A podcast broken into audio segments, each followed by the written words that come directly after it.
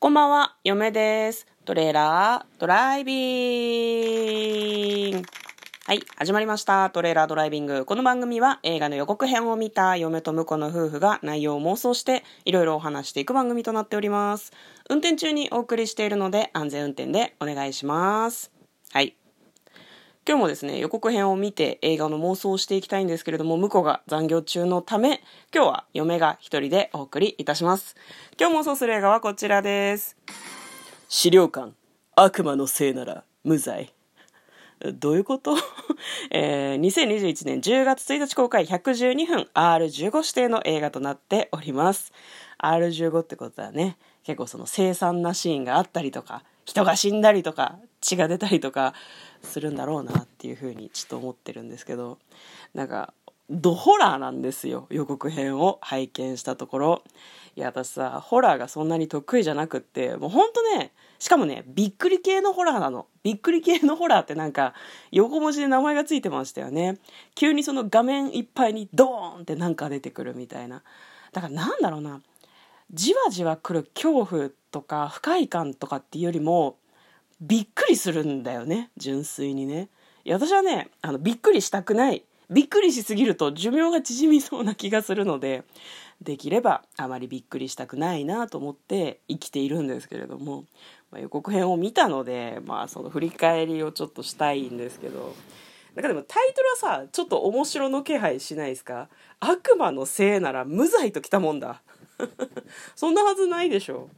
なんかね、その資料館自体はもともとその原作というかオリジナルの映画があったみたいですねそれの続編みたいなんですよねだから前回何がしかのその殺人とか事件を悪魔のせいで起こしてしまった人がいてその人のなんか裁判のシーンとかも予告の中にはありましたね。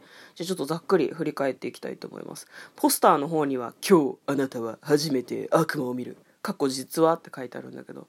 え、何？悪魔映っちゃってるってこと？ってすごい思うよね。映さないでいただきたい。映ってるシーンはモザイクをかけていただきたい。見たくないです。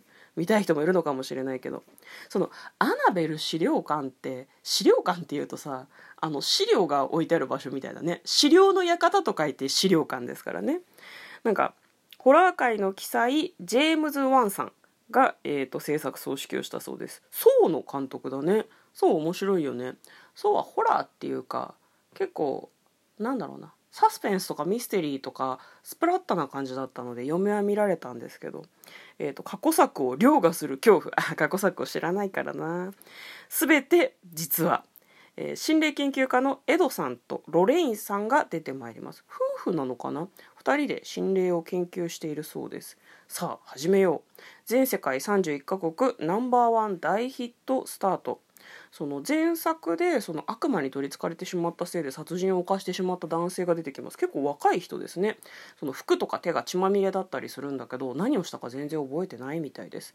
全米を震撼させた前代未聞の殺人事件。あの日の彼は人じゃなかった。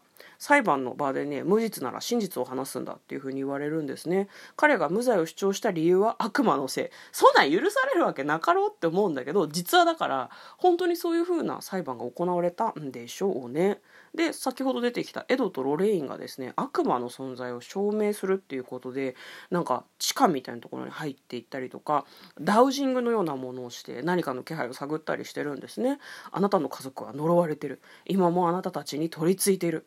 ウォーターベッドの中になんか人影がある。ウォーターベッドの中だよ。そんなとこ入るのやめなさいってめちゃめちゃ思わん？なんかまあ、そんな中であいつが動き始めた。なんかその悪魔の存在があるらしいですね。でそれをそれから逃げるため、えー、悪魔の存在を証明しなきゃいけないからエドとロレインはその証拠を探すために何かしらのことをやっていくみたいですね。そのただ悪魔の存在を証明するって悪魔的には嫌なんじゃねって嫁は普通に思うのでそれって多分悪魔に報復されるよね。で多分そのエドとロレインもなんかね窮地に追いやられるんですよね。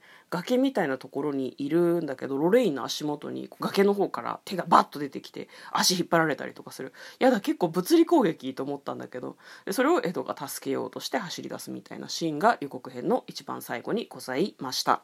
資料館。悪魔のせいなら無罪。えー、では妄想していきたいと思います。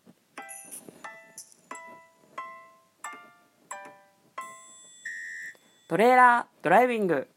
怖いからね。ちょっとのんきな感じの、BGM を流してみたんですけど。怖いけどなんだろうな。びっくり系なんだろうなっていう感じがすごくしますね。だって暗い森の中をさ歩いててさカメラが木をじーっと映したりしたらさ絶対そっからなんか出てくるじゃん。でも嫁は分かってるんです。そういうのねあの木をじーっと映すじゃん。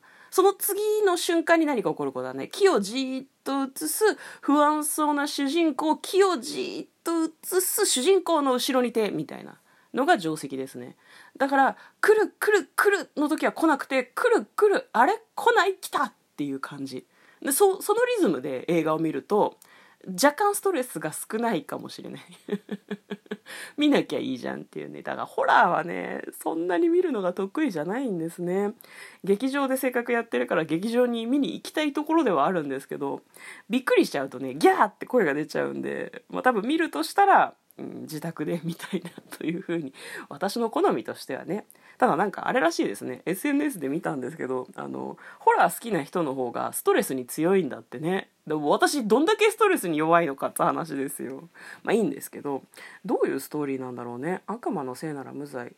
だからエドとロレインが調査をしてうん裁判になったって言っててでそれが後世まで語り継がれてるってことはちょっとこうメタ的な考え方かもしれないけど多分証拠を出せたんだと思うの。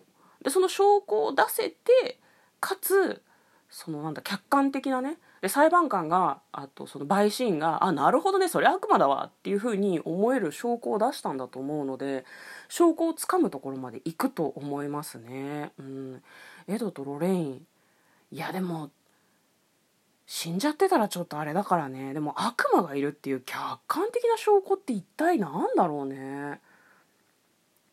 映像に映すとかかな？悪魔が取り付いてる状態の人を。人間離れした動きをするじゃないですか。悪魔が取り付いてる人って。エクソシストとかが割と他の映画ですけど有名ですけど立った状態でブリッジしてさブリッジしたまま高速でさ階段を駆け下りたりとかするじゃん。でもあれ多分中国雑技団の人とかサルティンバンコの人はできると思うんだよね。だからあれはね悪魔を証明した条件に当てはまらないと思うんだよね。悪魔的ってどういうことなんだろうね。なんか映像にしてしまうとトリックっていうことが疑われてしまうような気がするからあれじゃない？裁判所でやるんじゃない？裁判所で悪魔を降臨させてこう召喚する？召喚する？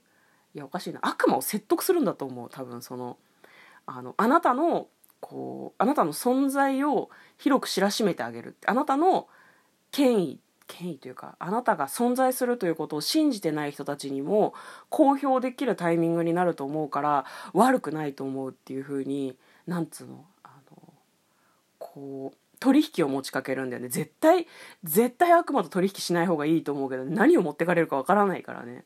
だからねそういうことを取引するんだと思いますよ。あなたはあの男の人に取り付いて殺人を犯したっていうことを法廷で証明する必要があると。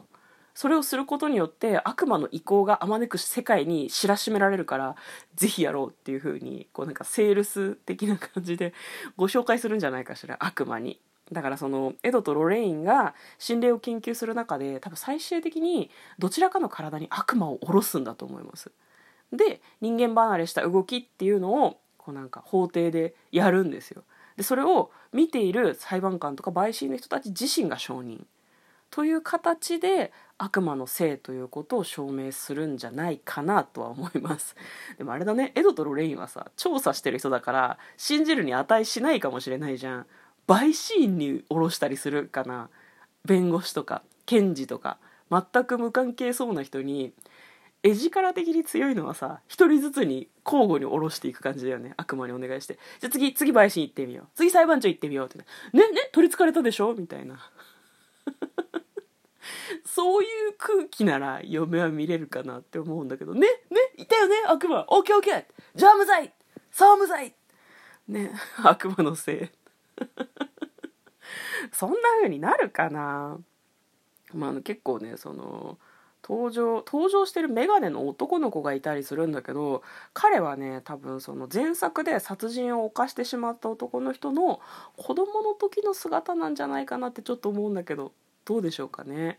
なんかあのエクソシストであのブリッジした状態で歩くってあるじゃないですか。さっきも話したけどさ階段を駆け下りるみたいな。嫁はね階段は駆け下りたことないけど若い時にえこれってできるんじゃね？と思ってブリッジしながら歩いてみたことあるんだけど歩けたよ、うん、あの試そうと思った人は脊髄とか頸椎に気をつけてやってくださいね。